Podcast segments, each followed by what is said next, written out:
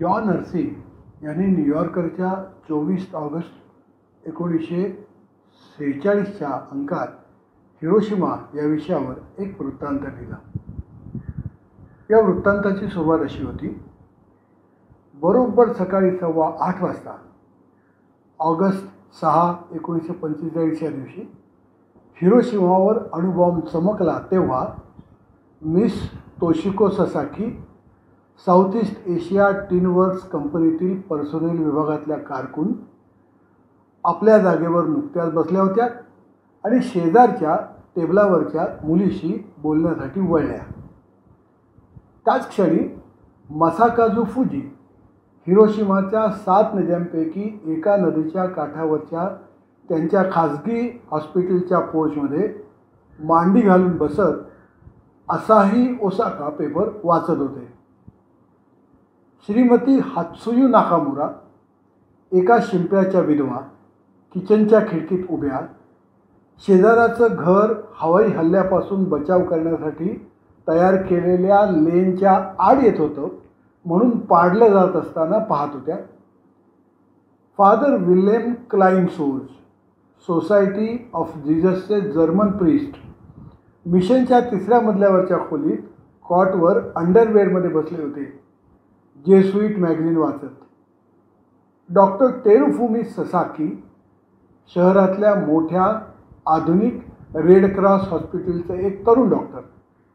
हातात वेसरमान टेस्टसाठी घेतलेलं रक्त टेस्ट्यूब घेऊन कॉरिडॉरमध्ये चालत होते.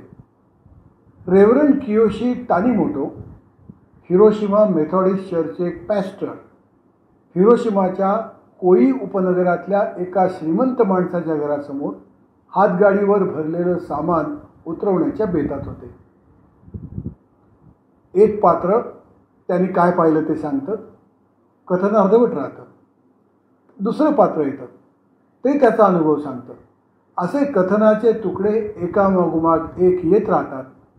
त्या कथनातून जपानी माणूस जपानी समाज त्याची सहनशक्ती समर्पण वृत्ती त्यागी वृत्ती वाचकाला समजते. स्वल्पविरामांचा वापर करत थपकत थपकत लेखक हिरोशिमाची गोष्ट सांगतो. हिरोशिमावर बॉम्ब पडल्यानंतर एक वर्षानं जॉन हर्सी हे पत्रकार हिरोशिमात गेले. तीन आठवडे राहिले. आणि भेटलेल्या अनेकांपैकी सहा माणसांच्या मुलाखतींवर हे पुस्तक उभं केलं.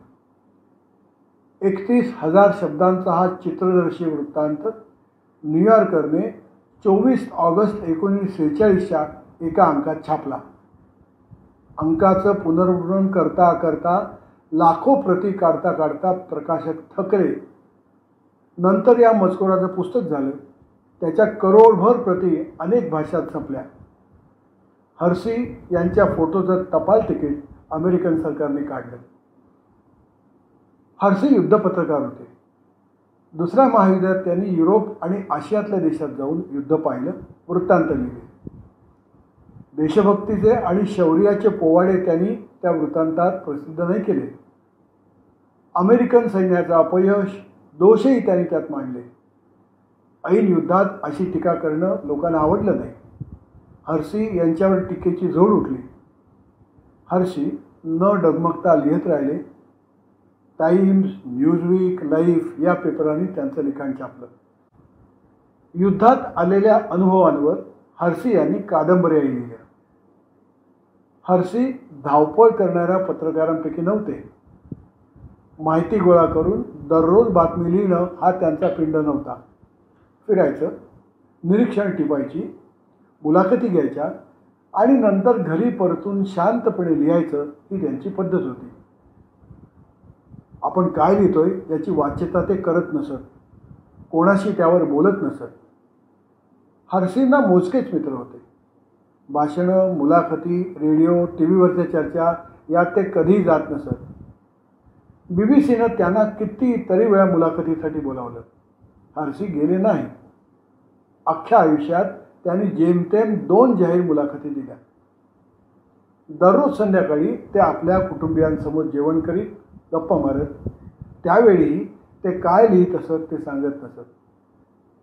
हिरोशिमा वृत्तांत घरच्या मंडळींना तो प्रसिद्ध झाल्यानंतरच कळला. बराच काळ हर्सी यांनी पत्रकारी हा विषय युनिव्हर्सिटीत शिकवला. मेरी कॉल्विन ही पत्रकार त्यांची शिष्या. शतकातला मोठा पत्रकार अशी जॉन हर्सींची गणना केली जाते.